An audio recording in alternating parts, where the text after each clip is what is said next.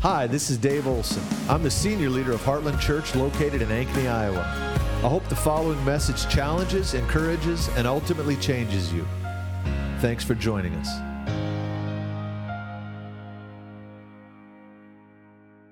All right, it's good to see everybody this morning. Wasn't worship wonderful? Glory to God. We could go home right now and have had church, but we're not going to. We're gonna we're gonna jump into the word, and I've got 48 minutes, so let's make every let's use every second of it. Did want to mention real quick about the the uh, school. Uh, uh, how did, what did we call it? The Foundations and Supernatural Ministry. Uh, we had some people requesting some ministry training, uh, you know, some, some of the ministry teams, and we thought, well, let's just go ahead and do the school that we do overseas.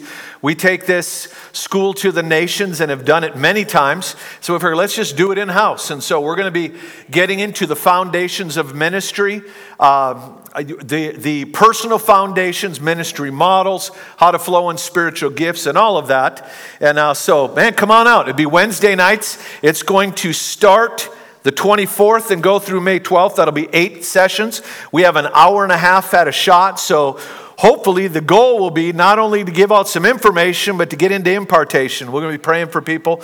And the last week, the plan is to do a fire tunnel and uh, just do a time of impartation and activate what we've taught. So it's going to be good. You don't want to miss it.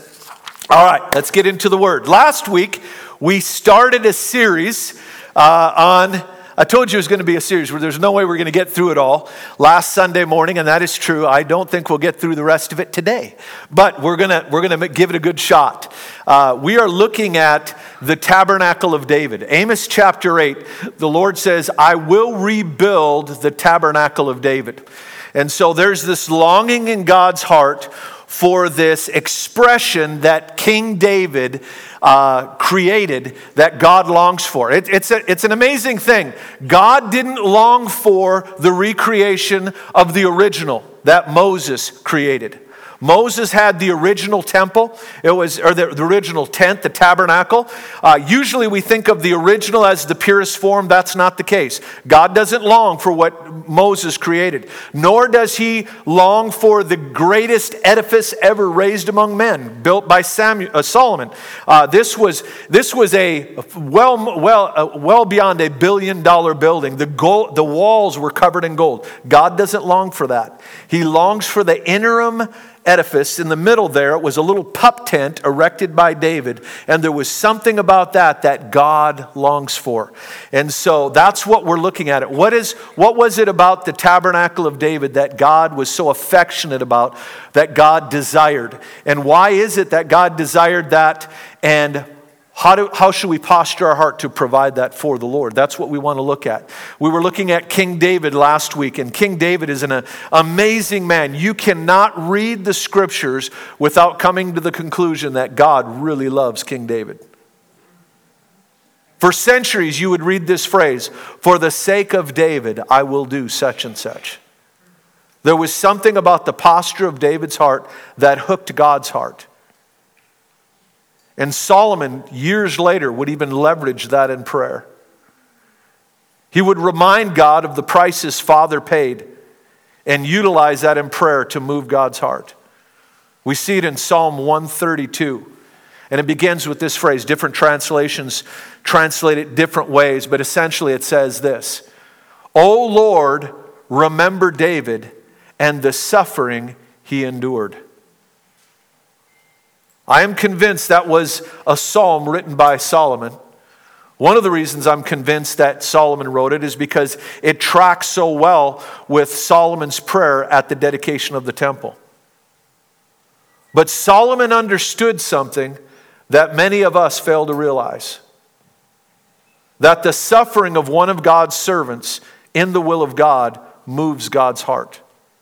Not just in the moment of suffering, but for generations it will continue to move the heart of God. So much so that Solomon would pray to God and remind God of the sufferings of a dead guy. He would remind God of the sufferings of somebody that was long gone, and it still moved the heart of God. It provided Solomon intercessory leverage with God. You need to realize that your suffering, the pain you go through, and you posturing your heart right before the Lord through that pain moves God's heart. And it's not something that just moves him in the moment, it literally gives you a platform of influence with the heart of God. Your praise in the midst of hardship provides access to God's heart from then on. Amen. David wrote in Psalm 22, he begins it in verse 1. He says, my, my God, my God, why hast thou forsaken me? It's that famous psalm. Uh, it's a messianic psalm. It was a prophetic psalm that was foreshadowing Jesus to come, and Jesus declared that hanging on the cross. But the next verse is an equally, well, almost as famous a verse, and it says this God inhabits the praises of his people or the praises of Israel.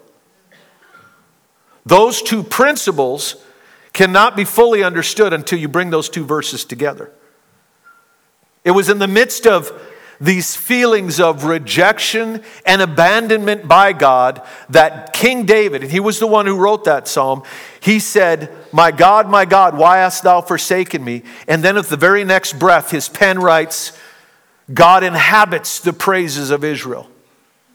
Literally, that word inhabits means to sit down and it means to take a seat, it means to enthrone. Matter of fact, the Japanese version of that verse literally says, when God's people worship, he puts a throne in the midst and sits there. Our worship is literally building a seat from which God can rule and reign. But we cannot fully understand that principle without understanding that the previous verse is an essential component to really building God a throne. It's that principle of when life seems to contradict what God told us in His Word, and we worship Him anyway. When we refuse to interpret God through our circumstance, but instead we interpret our circumstances through God. And that's easy to say on a Sunday morning after a great worship service, but it's not always easy to do. When we've been disappointed and we felt like, God, you made promises you didn't come through on. And we take that stand and we say, God, I don't understand, but I know this. The bedrock of my life is you are good. That provides a throne from which God can begin to rule and reign. And what we need to realize is it not only provides a throne for God, it establishes our own personal authority in, in the Lord. When we have a longing to provide a throne for heaven, heaven begins to build a throne from which we can begin to release things in the earth. And I'm going to show you that, God willing, this morning.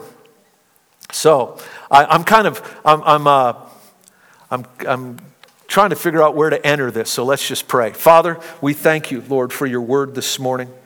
And Father, I ask that you would instruct us.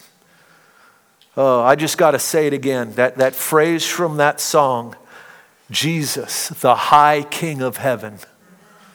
Oh, Jesus, high King of heaven, come in and rule and reign in our lives through your word this morning. Establish your kingdom by establishing your truth.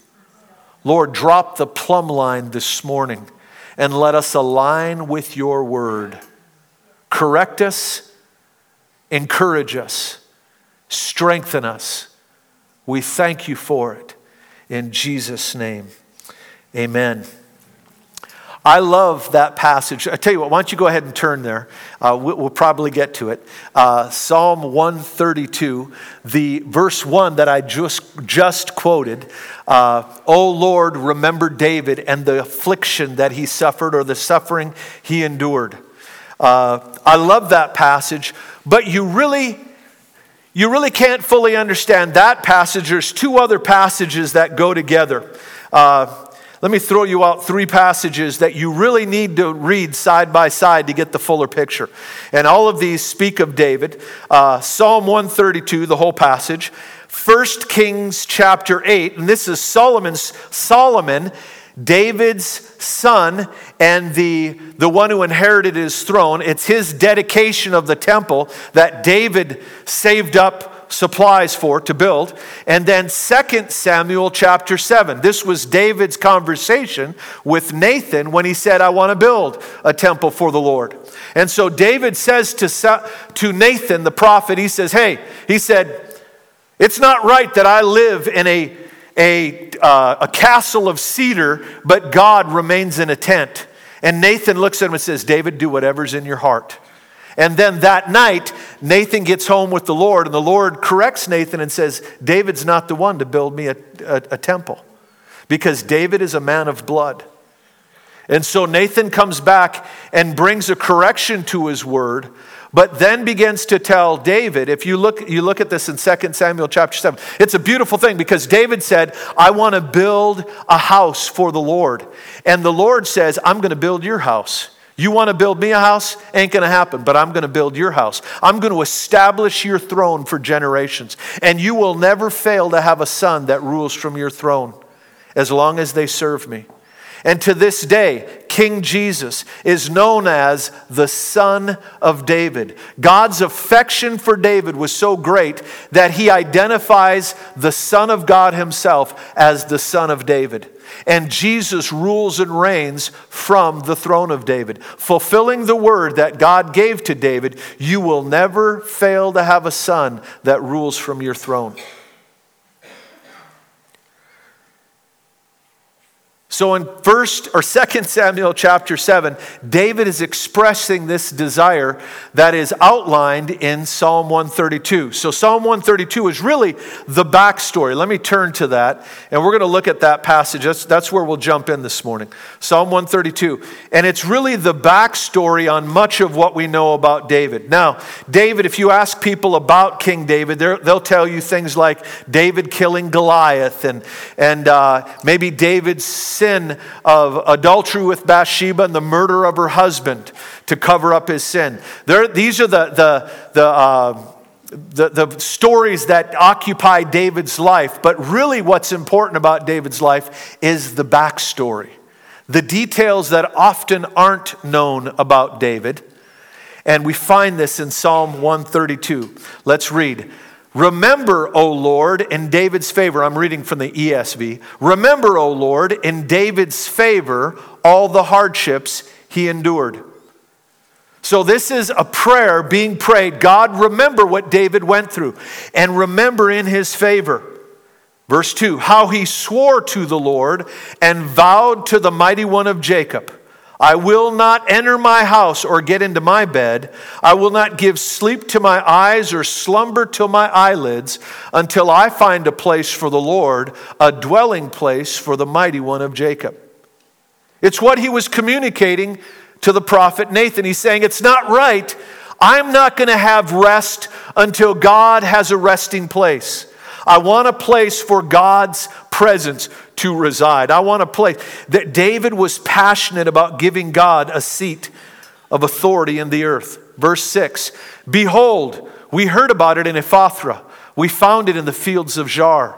Let us go to his dwelling place. Let us worship at his footstool. Arise, O Lord, and go to your resting place, you and the ark of your might. Let your priests be clothed with righteousness, and your saints shout for joy. For the sake of your servant David. Again, the writer of this psalm is leveraging David's life and what David had secured with the heart of God for the present circumstance. He says, For the sake of David, do not turn away your face, away the face of your anointed one.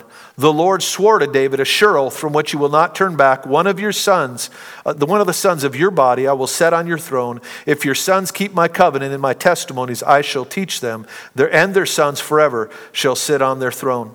And so, I, this is why I believe it was Solomon who wrote this passage. He's reminding God of the promise that God made to David, and then saying, Lord, remember Remember David for my sake. Secure the throne upon which I sit. And we see when, da- when Solomon dedicates the temple, he reminds the Lord of some of the things his dad told him. Now we know that Solomon wrote several passages of Scripture, one of which was many of the Proverbs. In some of those Proverbs, Solomon shares that he sat on David's knee as a little boy, and David would instruct him. Can you imagine that? King David telling you the stories, the backstory, the secrets to his life. And that is what Solomon is bringing to the table and putting into print in this passage. He's telling some of the secrets to David's history that we would not have known about had, God, had David not confided in Solomon and God not led Solomon to put this into print. So let's look at this again. He says, Remember David, he's leveraging David's history with God. He's telling him what David told him. He said, Listen, I had a passion in my heart to provide a resting place for the Lord. I wanted God to have a place in the earth, I wanted the Lord's presence to be entertained. That is the secret, it is the, the heart of the tabernacle of David. I said it last week, and I'll say it again that the tabernacle of David is simply David externalizing his internal history with God. David established something with God. David is known as a man after God's heart. That word after is an action word. Literally, it means David was a man in hot pursuit of the heart of God. David create, created a, a, a system of worship by which he would pursue the Lord. And he created the tabernacle of David to invite others into his pursuit so that they could enjoy for free what David had broken into. And it was in this way that David discovered what we talked about last week the, the priesthood in the order of Melchizedek. David was hungry to, to encounter God. So we, we find the backstory here. Look at verse 5. He says, I'm not going to rest until the Lord has a resting place. And then in verse 6, what, what is going on here is Solomon is expressing a story that his father told him. Listen, look at what it says here. Behold, we heard about it in Ephrathah. We found it in the fields of Jaar. Let us go to his dwelling place. Let us worship at his footstool. What is that talking about? Well, Ephrathah is another name for the city of Bethlehem.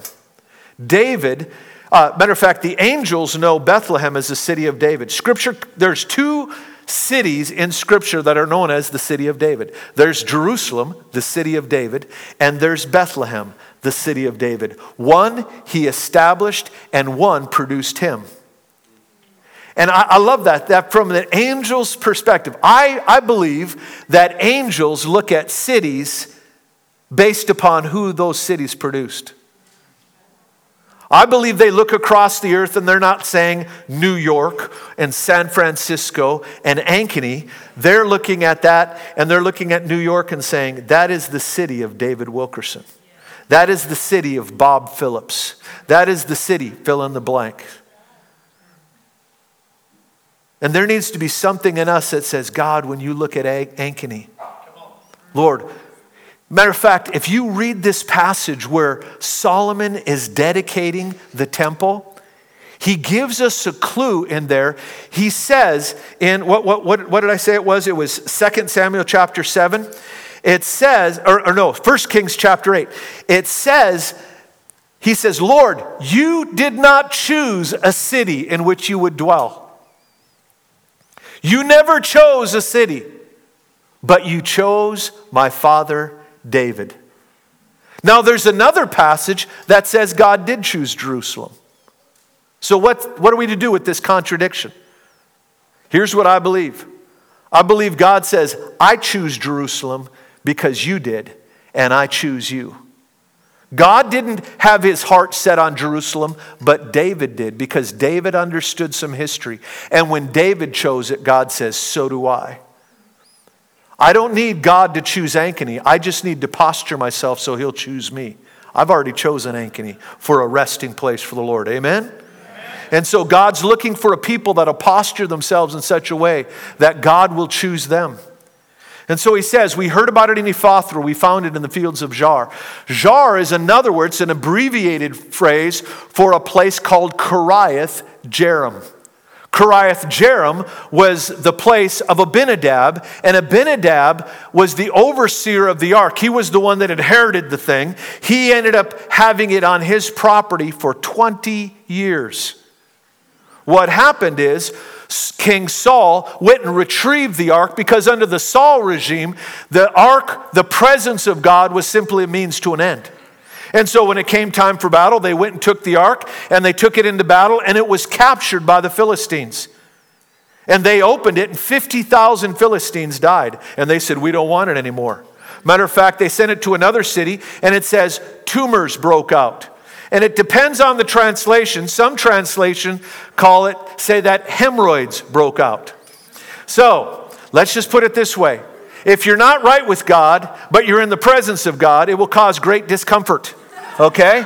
Something was going on, and there was, and so they didn't want it. They, they got rid of it. And finally, they asked one of their holy men, and he said, This is what you do.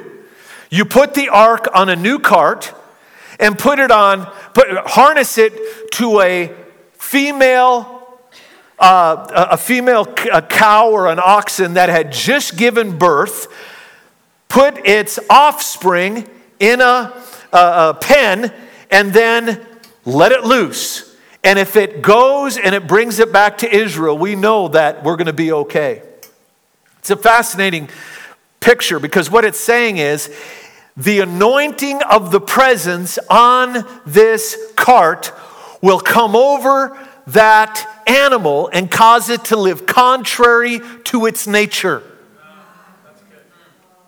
Its udders would be full of milk and ready to nurse, and this the little the little calf would be, you know, bellowing, wanting to wanting to eat, and the mother would have naturally been attracted. Her nature would have been to go and rescue her offspring, but something about the presence caused that animal to live contrary to its nature.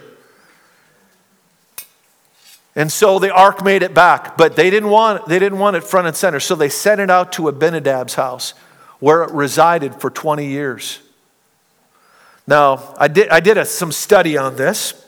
Now, let me read this to you. The ark resided at the tabernacle in Shiloh with Eli. It was retrieved by Saul for the purpose of war in the 29th year of his 42nd or his 42 year reign. It was captured and retained by the Philistines for seven months.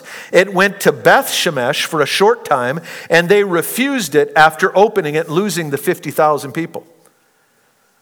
Then it went to Kiriath Jearim in the house of Abinadab for 20 years.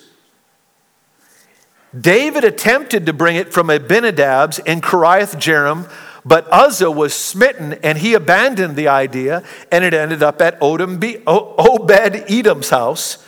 Obed Edom had it for three months, and David heard, oh man, his corn stalks are bigger, his cow, his pigs are fatter. Well, I guess they didn't have pigs, they were Jewish. They, his, his, his cows are fatter. You know, the brisket is juicier on Obed's house. He said, well, we need to get the ark to it. It's the Obed Edom factor. The presence was there. And so then it was brought to Jerusalem by David. So we need to do the math. Saul reigned 42 years. David was 30 when Saul died. So David was born in the 12th year of Saul's reign, when Saul was approximately 54 years old. David was 17 to 18 years old, therefore, when the ark was moved to Jaar or Kiriath Jearim where it resided for the next 12 to 13 years until David moved it to Obed Edom's house for three months. Or, or David was 17 to 18 years old, and yeah, and then it was moved to Obed Edom's house. Uh, it, it resided there for 20 years. David didn't bring it to Jerusalem until he was crowned over the entire nation at 37 and a half. So, let, let, so here's the point David was around the age where he fought Goliath when the presence arrived outside of Bethlehem. And what Solomon is reiterating here is a story his dad told him. And what he told him is Solomon, I heard about it when I was in Ephrathah. I heard about the presence, the ark of God, when I was living in Bethlehem. We heard rumors that it had arrived near us. And we said, Let's go and see this thing. We found it in the fields of Jaar or Kiriath Jearim. Even as a young man, there was something in David that was hungry to be around the presence. He heard a rumor, he sought it out, and David had some encounter with the Ark of the Covenant as a young man. And I would propose to you that it's not a coincidence that around the time of his encounter was also the time where David went and killed Goliath. And I believe that this passage gives us the clue as to what made David different than other men. This was the scenario that ruined King David for life. He had an encounter he never recovered from. He heard about it and he sought it out. And David never recovered. And it was from here on that David became a man after God's heart. David was zealous to provide a resting place for the Lord. I believe that was the backstory on why David penned the psalm we talked about last week, Psalm 24. When David, what we said last week is David asked a question no one else was asking and received answers and revelation no one else had. And that was that there was another way into the presence of God. David asked a question that consensus theology had already answered.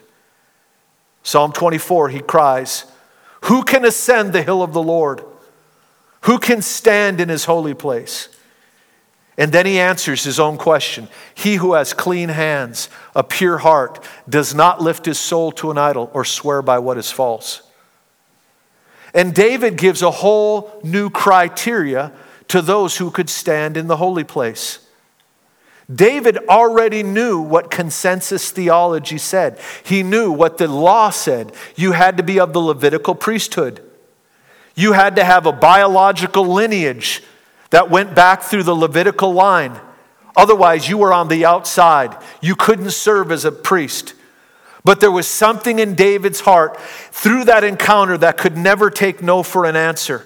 And he began to ask the Lord, God, who, how, how can I ascend the hill of the Lord? And he discovered another way in. He discovered another priesthood in Psalm 24, gives us the criteria of the Melchizedek priesthood clean hands, a pure heart, you lift not your soul to an idol or swear by what is false. And again, I believe that and only that explains why David had this fascination with the city of Jerusalem, so much so that when he killed Goliath, he grabbed Goliath's head and delivered it to the city of Jerusalem. It was an enemy citadel. And it was like a prophetic act. I've taken him down, and someday I'm coming for you because I want, the, I want this city because this was the seat of the king Melchizedek, who was a priest king. David discovered the tracks of this thing.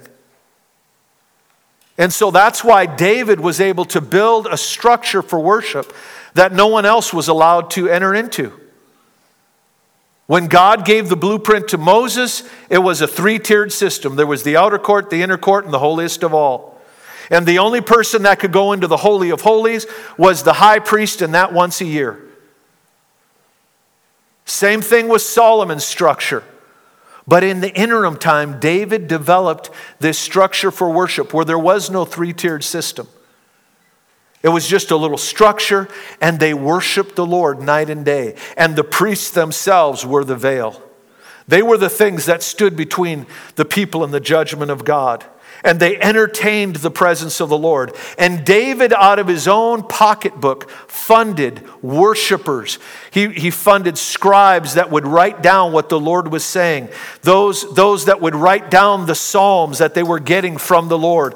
He funded all these musicians, people to serve the Lord. That's why David wrote, Come bless the Lord, all you servants of the Lord, who stand by night in the house of the Lord. He's referring to those he had hired to entertain the presence of the Lord.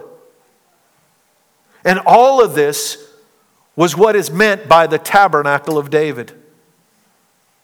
And when God affectionately longs for the rebuilding of the tabernacle of David, what God is looking for is a generation that shares the heart of David, a people who are hungry for the presence of the Lord. You see, David could never use the presence of God as a means to his selfish ends. David, David wasn't like Saul. He didn't look at it, well, let's get God back on the scene because we have a battle to fight. To David, all his means were to the end of securing the presence. If he could entertain the presence of God and God was hosted well, David knew he was a success. When we talk about rebuilding the tabernacle of David, that is what is meant by the tabernacle of David. A people whose heart burns for the presence of God. That when we come in here in the morning, on Sunday morning to worship Him, when we come in here on Friday morning to again worship Him and give Him the honor due His name, when we come in here Tuesday, Wednesday, Thursday for prayer, what we're doing is we're cultivating an environment where God feels welcomed where he is the guest of honor. That the celebration is not with God in the shadows, but he's front and center. That is the secret of David's reign. That's why the kingdom under David exponentially increased. The boundary lines increased under David's reign exponentially. It was because David put God's presence front and center. And that is what God is looking for a people who will put His presence as their supreme pursuit. And when God has that, He begins to establish His reign from the midst of those people. God begins to move in the earth. And what I'm saying this morning is God, at this moment in human history, is rebuilding the tabernacle of David. He's establishing outposts of heaven all over the earth. There's a reason that this last 20 years has seen the rise, the unprecedented rise of what we call houses of prayer. 25 years ago, you really didn't hear about 24 7 worship and intercession. If you did, it was a very rare thing, and people were just puzzled by the, the thought of it. It seemed impractical. And now we have this thing of entertaining the presence of God. It's because God is reestablishing the tabernacle of David. And it's the place from which God will extend his scepter into the earth and shape history. But God has to find a people that long for his presence. I'll tell you, the danger for a pastor that understands these principles, the danger is that attracting God's presence simply becomes another church growth technique. Because if you can get God in the house, people will come. And the danger is that we inadvertently make God a means to our selfish end. Church growth is wonderful and, and, and all of those things. That's a, that, is, that is a noble pursuit. But the ultimate pursuit is entertaining God for God's sake. And believe me, I want, as many, I want God in the house, and I want as many people to come under the canopy of His presence. But God is not a means to an end. And all of us need to be very careful. It's like that song we sang this morning, There's Nothing Better Than You. Or, in the words of Leif Hetland, the best thing about God is God. The best thing about Him is Him not what we get from Him. Everything else is a fringe benefit. And you'll know where your heart is by what comes out of your mouth in the midst of suffering. Because when those fringe benefits aren't being delivered, do we still stand that ground of praise? And establish his throne. Let's read on here in verse 7. He says, Let's go worship. Let's go to his dwelling place. Let us worship at his footstool. Verse 8 Arise, O Lord, and go to your resting place, you and the ark of your might. I believe this is Solomon now reminding God of what David said and the story he heard. And he's saying, Arise, O Lord, go to your resting place, the, the, the, the, the temple that we built, you and the ark of your might. Let your priests be clothed with righteousness, and your saints shout for for joy.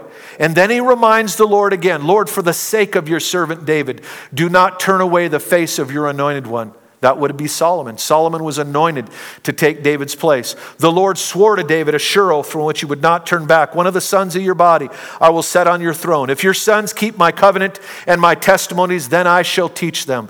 Their sons also forever shall sit on your throne. For the Lord has chosen Zion. Remember, Solomon declared at the dedication of the temple that God had not chosen Jerusalem or Zion but God chose David. Here, Solomon now says that God did choose Zion, which is another word for, for Jerusalem. But it's because God chose David and David chose Zion. He has desired it for his dwelling place. This is my resting place forever. Here I will dwell. I have desired it. I will abundantly bless her with provisions. I will satisfy her poor with bread. Her priests I will clothe with salvation, and her saints will shout for joy. There I will make a horn to sprout for David. I have prepared a lamp for my anointed. His enemies will be clothed with shame. By him, but on him his crown will shine. And so God is, is promising to establish David's authority. And in so doing, establish Solomon's authority. And Solomon is reminding God of that promise because he's wanting the blessing of God on his kingdom. And if you look back at this passage where David first shares with Nathan his desire, again, it's, it's uh, 2 Samuel chapter 7. Let's look at that. 2 Samuel chapter 7. David confides in Nathan, verse 1. Now, when the king lived in his house and the Lord had given him rest from all his surrounding enemies, the king said to Nathan the prophet, See now, I dwell in a house of cedar. That's a big deal. That's, that's like really nice woodwork, okay? That's the high end stuff. But the ark of God dwells in a tent. And Nathan said to the king, Go, do all is in your, that is in your heart, for the king is with you. But that same night, the word of the Lord came to Nathan Go and tell my servant David, Thus says the Lord, Would you build me a house to dwell in? I have not lived in a house since the day I brought it up, brought up the people of Israel from Egypt to this day. But I have been moving about in a tent for my dwelling. In all places where I have moved with all the people of Israel, did I speak a word to any of the judges of Israel, whom I commanded to shepherd my people Israel, saying, Why have you not built me a house of cedar? Now, therefore, thus shall you say to my servant David, Thus says the Lord of hosts, I took you from the pasture from following the sheep that you should be prince over my people Israel. And I have been with you wherever you went and have cut off all your enemies before you.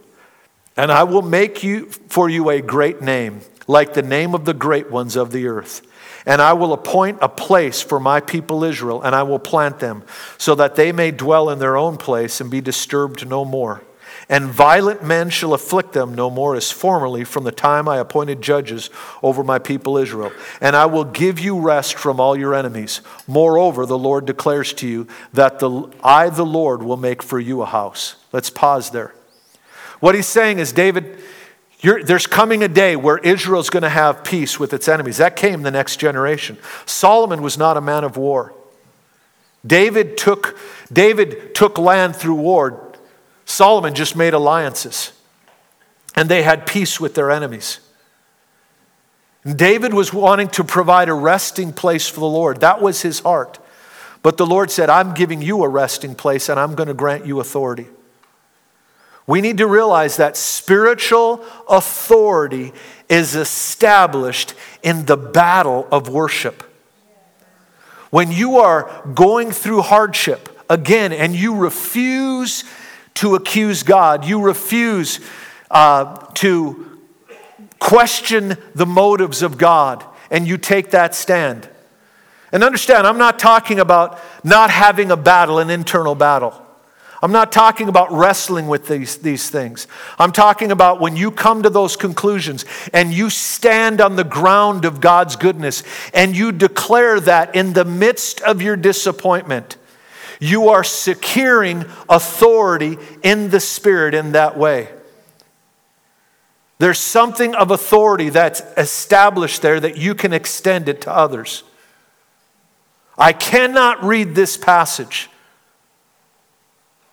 without thinking of that board meeting I've talked about before. And we, we got done kind of early, and so I stood up and began to lay hands on the different elders in the room. It's kind of, we're like celebrating. We're going to get home early tonight. This is amazing. Let's pray. And so I began to lay hands on them and laid hands on, I believe, Ray Henderson first, and then I went to uh, Rick Arrowwood, and then I laid hands on Fred Stoker. And when I laid hands on Fred, I was stunned by what I saw. Fred was this mammoth battering ram in the spirit. It was like this big around, it was this huge, highly polished, ornate battering ram that would have taken several dozen men to carry and to use at a gate. And it had this, these bands of bronze on it and these huge uh, like bolts sticking out of it. And there was this, this big uh, carved animal you could stick flame you know uh, burning things in its mouth that you could use to batter uh, a gate and it would start it on fire and you could take a city and that was fred in the spirit i was praying for him i opened my eyes and there's fred fred's a big guy but he's not that big and I'd close my eyes and I'd see him, and I'd, it was an amazing thing. I always feel bad for the first few people you pray for because it's not flowing yet. So I backed up and put my hands back on Rick. And I saw Rick in the spirit. And I saw him years ago. He was a younger man, but he was at a keyboards in the middle of the night weeping just crying, but declaring the goodness of God and worshiping the Lord. And I knew in my spirit, because I knew, I knew a little bit about his story. I know much more today because I've asked him about it. But it was during the failure of his first marriage. And he and his children were abandoned and just broken. And Rick, as a pastor, had to resign his position not only was his family blown apart, but his vocation. He had to step down from ministry. And I could feel when I was praying for him the tremendous anxiety and self doubt and all that he was wrestling with. But in the midst of that, Rick was playing the keyboards and in the middle of the night, just worshiping the Lord. And there was something being established there. If you know his precious bride, Carrie, and a little of her story. We had them tell their story of, uh, I don't know, a year and a half ago. And uh, what an amazing story about Carrie's own heartbreak. And God brought them together.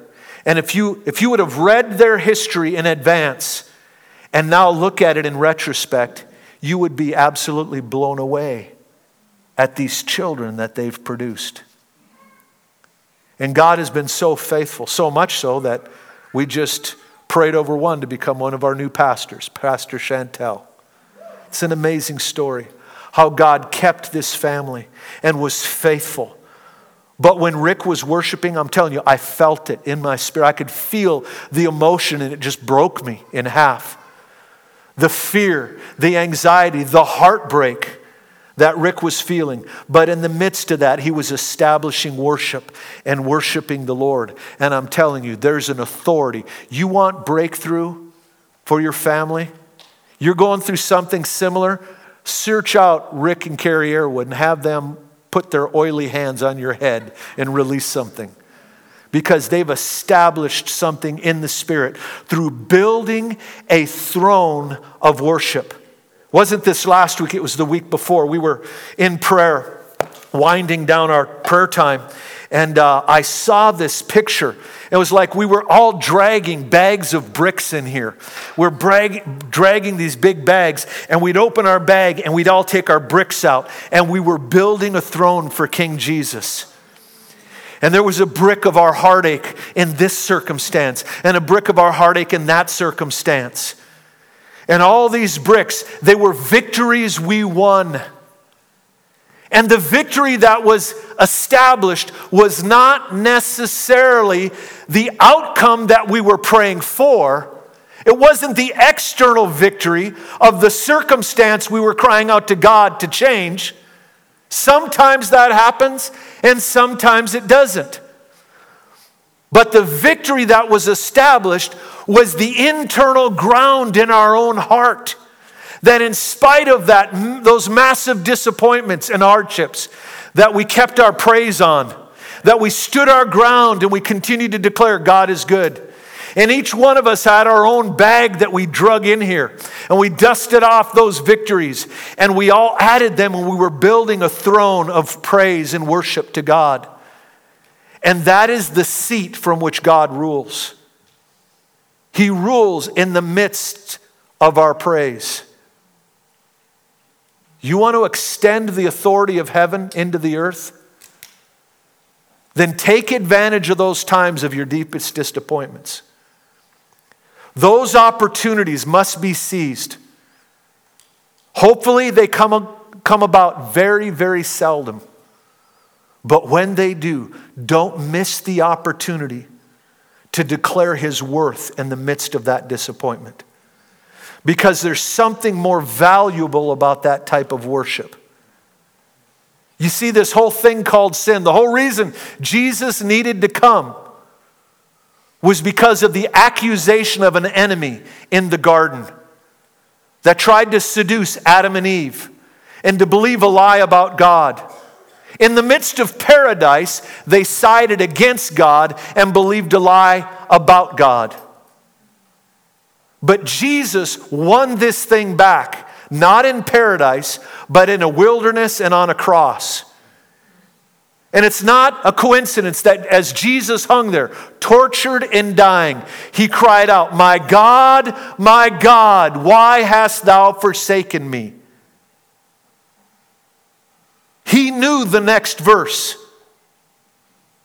And when Jesus said, Into thy hands I commit my spirit, what he was declaring is God, the feelings I feel now are alien to my existence up until this point because I'm now separated from my Father. But Lord, into your hands I commit my spirit. I still trust you, even though you've allowed this type of treatment to be executed upon me. He trusted God, and with that, he wrested control back from the enemy. And I'm telling you that authority in your life is established by you posturing yourselves on those, in those crucial moments of deep disappointment and declaring, God, I don't understand why this is happening, but this I know. This is not a reflection on you. You are good. I live in a fallen world, and I'm here to, um, to Press your crown rights on this fallen world and see situations change. But whether they do or they don't, this I know you are good. That's what David did. That's what Jesus did.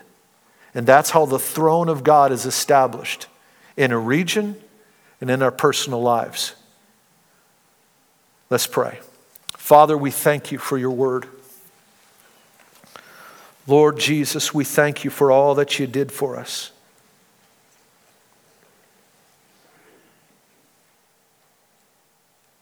Lord, I know that there's people here this morning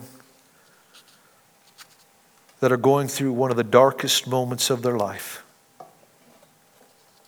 Lord, I ask that your spirit would come and comfort them. And Lord, I ask that you would open the eyes of their understanding in this moment, that they would see the pathway out is worship. Lord, I ask that you'd meet them. But Lord, even more than that, I ask that you'd give them vengeance on the enemy that is trying to ravage their life. And Lord, that you'd give them vengeance by putting a praise in their heart. And they would enthrone you in the midst of this hardship. In Jesus' name, we thank you, Lord. Amen. Thanks for listening to our podcast. If you'd like to help more people hear this message, you can get the word out by subscribing and sharing it on social media. If you'd like to support the ministries of Heartland Church, you can do so at heartlandchurchonline.com/give.